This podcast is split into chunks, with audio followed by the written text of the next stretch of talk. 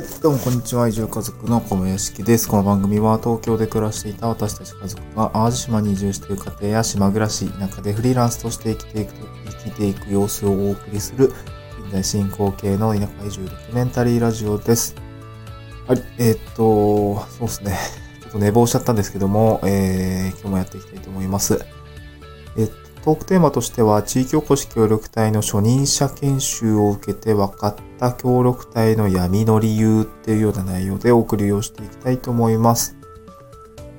えっと、地域おこし協力隊って検索をするとですね、結構上位の方に、なんか協力隊、えー、失敗とか、協力隊闇とかね、結構書いていて、まあ多分、全国ずつ裏裏今ごせんにんぐらい、協力隊がいるんですけど、まあその中にはやっぱりしうまく活動ができないとか、えー、なんだろう、こううまく本当にうまくいってない人が結構いるみたいなんですよね。で、まあ今日は協力隊にちょっと興味を持っていたりとか、まあ今協力隊やっていてこれを聞いてる人ってあんまいないのかなと思うんですけど、まあ、これからね本当に協力隊やってみたいとかちょっと気になるとかね、まあ私の友人にも、まあ、後輩かにもなんか協力隊ってどうですかって聞かれたりもしてるので、まあなんでそういうふうに協力隊の闇っていうのがまあ存在しているのかっていうところの理由がですね、初任者研修での内容を通してあの少し見えてきたところがあったのでシェアしたいと思っています。で、まああれですね、協力隊の闇ってまず何っていうと、まあ先ほど冒頭言った、言ったんですけども、着任後思ったようにこう仕事がさせてもらえないとかね。えー、思ったように経費が使えないとか、あとなんかすごく人間関係がね、難しくなってきたみたいな、そういうようなことを、まあ、協力隊の闇って、ちょっと今総称して言っています。まあ、これはですね、えー、っと、講義の、あの、初任者研修の講義の中でも、協力、あの、協力隊ってサポートデスクみたいのが、まあ、総務省設置していて、まあ、協力隊の オービー とか、有識者の方が、あの、協力隊のサポートをしているんですけども、この人たちが、まあ、あの、まあ、主に講義では、あの、講師として、まあ、こういう状況ですよとかね、あの、情報提供してくれていたんですけれども、サポートデスクに問い、えっと、問い合わせとして来ている、えー、質問の多くが、えっとですね、その、経費が使えないとか、えー、人間関係が悪くなったとかね、そういう質問がやっぱり多いみたいです。これは協力隊からの質問ですね。はい。まあその自治体、えっと協力隊を受け入れている自治体からの問い合わせもそのサポートデスクで受けているみたいなんですけど、まあ自治体の場合はね、結構まあ企業支援金の補助制度にのまあお金とか、あとまあ経費の適用の解釈みたいのが多くて、やっぱりその経まあ共通した経費っていうところはなんかこうまあすったもんだあるんだなっていうところみたいですね。うん。で、まあ、今日はですね、あの、まあ、なんでそういうふうに闇が生まれるのかっていうところをですね、ちょっとみっつ理由を添えておきました。で、ひとつめが、協力隊の闇が生まれる理由、ひとつめですけども、まあ、自治体側の、がですね、制度運用に慣れていないよっていうこと。ふたつめが、えっと、協力隊員の力不足っていうこと。みっつめが、えっと、信頼貯金不足による行政との圧力っていうような内容です。で、一つ目のね、えっと、自治体側が制度運用に慣れてないよっていうところは、まあ、あの、これ、昨日、んあの、協力隊、えー、協力隊の研修中ずっと、まあ、YouTube ライブだったんだけれども、チャットでね、あの、よろしくお願いしますとか、えー、今こんな状況ですが、頑張りますみたいな、こう、チャットが流れてるんですけど、やっぱそれ、ずっとね、あの、な、眺めてたんですけど、やっぱ結構、愚痴っぽくなってる人も結構いて、うちの、あの、自治体では経費が全然使えませんとか、えー、っと、なんだろうね、えー、なんかいっきめでひとりしかいなくて辛いですとかね、そういう話をいろいろしていて、まあ、やっぱりその運用いっきめとかって、全然自治体側も、まあ、受け入れたばかりで、まあ、何をどう扱えばいいんだみたいのが、あ分かってないような、えー、気配、気配というか、まあ、しょうがないんだけどね、まあ、どこの人もそうだし、自治体もそうだと思うんですけど、まあ自治体って具体的にはその中に入ってる担当者の人だと思うんですけど、やっぱり段取りとか慣れてなかったりとか、どうやってこう、単位をフォローしていけばいいとか、経費の適用の解釈っていうところも、まあ、どうしてもこうね、慎重にならざるを得ないと思うんですよ。うん。で、自治体側も基本的にこう、一回、あの、制度上ですね、総務省が財源持って、国が財源持ってるんですけど、うんと、一回自治体側で建て替え払いをして、で、あ、その経費支出、経費を支出するときですね、一回、えっと、自治体が建て替え払いをして、まあ、後でまとめて、総務省に、あの、これこれ経費ですっていうところを出して、お国から金をいただくっていう形なんで、まあ、自治体もね、あの、国が出せないようなものに、えー、まあ、経費支払っちゃうって言い方があれなのかわかんないですけど、なんかまあ、その辺がね、やっぱりその、一回建て替え払いするっていうところがあるので、まあ、自治体としても、あの、自治体の中の担当者と多分その上司ですよね、そこでの倫理の、まあ、確認っていうのもやっぱ多分慎重にならざるを得なくて、まあ、そこがね、まあ、本当に必要であるとか、地域にとって必要であるっていうことが、ちゃんと示せれば、ちゃんとそこは大丈夫だと思うんですけど、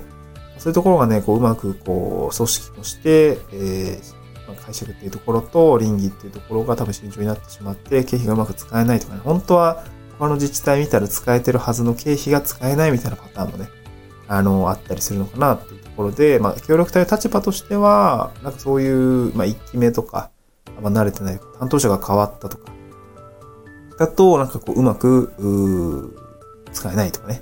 えー、いうような状況にがあって、なんか協力隊って闇だよな、みたいな話になっているのだろうな、というふうに感じました。で、二つ目は、協力隊員の力不足ですね。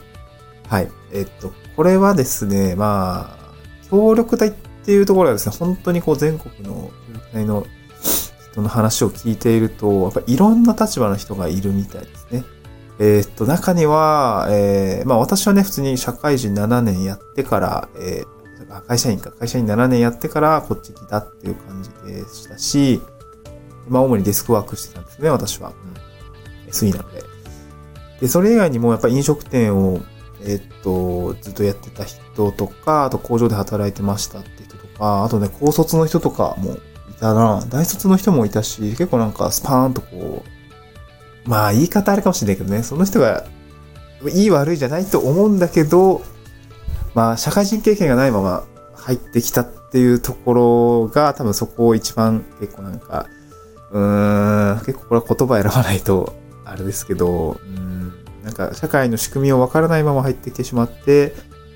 全然なんかうまく活動できないんですけどっていう風に言っているようにも聞こえるなっていうところが、その講義の内容を聞いていて、えー、感じた次第でございます。うん、で、えっとですね、まあこれ自治体って普通に、なんていうんですよ、行政側ってこう予算が決まる仕組みとかって普通に年度会計じゃないですか。えっと、前年度にまあ予算組があって、で、今年度の予算が決まって、えっと、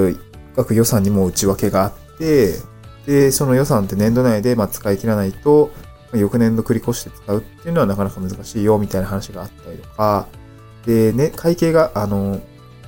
まあ、経費を使うにあたってもやっぱり倫理っていうのが存在していたりとか、予算組ですね。でも倫理が存在していたりとか、で、で経費を使うにあたっても、基本的にはその、それがなぜ必要なのかとか、必要な理由とか、えー、とちゃんと、なんて言うんでしょう、えー、最安値なのかとか、なぜそのも、えー、ものを買うのかっていうところは、絶対その、えー、っとですね、なんて言うんだろう、倫理書っていうか、えー、っとですね、なんか選定書みたいなのが絶対必要だと思うっていうのが、まあ、私は会社員ななねんやってたし、あの、エスイー でそのパソコンを購入したりとかね、えっと、このサーバーを買いますとか、このサービスを使いますっていうのに倫理を通すために、いろいろ比較をしたりとか、あいみつ取って、えっと、年間でこれだけかかりそうですとかっていうところの金額の、まあ、抑えどころっていうところは、なんとなく分かってるので、まあ、その、経費を使うときにはそういう資料をね、出すんですけども、なんかそういうところが、なんかやったことがないとかだと、確かになんで使えないのとか、使うための、こう、材料集めみたいなとか、材料作りっていうのが、うーん、まあ、多分うまくいかなくて、経費使わねえじゃんみたいな、そういう話になってるのかなっていうところが感じました。うん、で、これから協力隊になる人で経費使えないって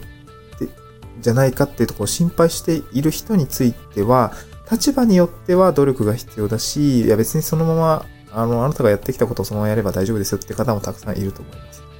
まあ、会社員で、ね、やっていて、あのなんかある程度そういう倫理とか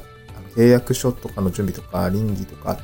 あのなんか物を購入したことがある方であれば、そこまで多分ねあんまり心配しなくて大丈夫だと思います。あの会社でやってることを普通にやれば大丈夫なんで、そこはねあの心配しなくていいかなと思います。でみっつめは、えっと、信頼貯金不足による行政との圧力っていうようなの内容でした。まあ、これはね、あの、協力隊として入ってきて、えっと、まあ、やりたいことが多分あると思うんですよね。で、それをまあ、うんと、信頼貯金のないまま動き出すと、なんかこの人わがままばっかり言うなとかね、えっと、あれもこれも買い、買って、なんかどうするつもりなんだろうみたいな、こう、結構懐疑的に見られてしまうと、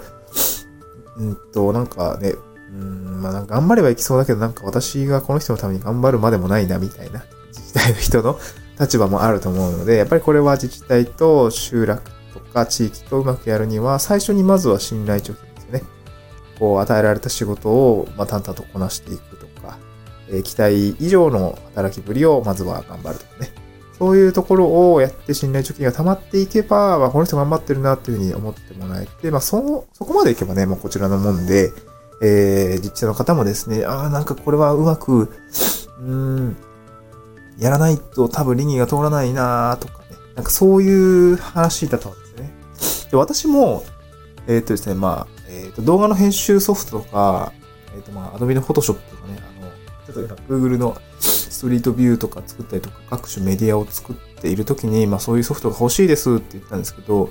まあ普通に買い切りのソフトですよね。えー、であれば、年度会計の、うーんまあ、考え方から言っても、まあ、その年度に買って経費、経費支出はその年度で収まるって感じなんですけどね。でも Adobe の Photoshop とかって基本サブスクじゃないですか。なので月額料金でずーっと発生していくので、これっていけますかっていうところ聞いたら、うーんなんかちょっとなーみたいな、買い切りのやつとかないのって言われたんですけど、いやないです。でも Adobe の Photoshop 使いたいですっていうふうに言ってで、一応ね、いろいろ資料は用意したんですよ。年間これぐらいかかるよとか、単年度で区切るとこういう料金です、みたいな。まあ、そうパッと見てわかるようにして出したんですけど、まあ、そういうことをやったら、まあなんか、うーん、まあなんかやりようあるか、みたいな感じで、なんか向こうで頑張ってくれて、本当に倫理通してくれて、今、Adobe Photoshop が使えているっていうような状況なので、やっぱりその、えっと、なんて、本気度合いっていうか、なんかそういうのをちゃんと見せてあげれば、えー、っとですね、あの、情報、向こうも情報っていうか、まあ頑張ってくれたりとか、あと、こちらからね、その倫理で、その、倫理してくれる人のことを考えて資料を用意してあげるとかね。結局倫理、あの、目の前の担当者の人が、えー、決定権があるかっていうとない、ないはずで、その上の上司ですよね。なので、目の前の担当者の人が、その上の上司の人に説明するときの、うん、説明しやすいような資料を添えて出してあげるとかね。そういうところが、まあ、会社員やってるとそういうのって、なんとなくね、気づいたりすると思うんで、なんかそういうところをやってあげれば、まあ、比較的ね、倫理は通りやすくなったりとかするし、まあ、信頼貯金っていうのも、なんかこの人の資料分かりやすいとかね、そういうものがあって、まあ、結構前向きにやってくれたりするかなと思います。今のところ私は、何かその経費使いで困っていることは全然なくて、もう全部、えー、お願いした経費を全部通してくれてるので、すごくありがたいなっていう感じですね。はい。今日は、えっと、協力隊の闇が生まれる理由っていうところで、えーお話をさせていただきました。また次回の収録でお会いしましょう。バイバイ。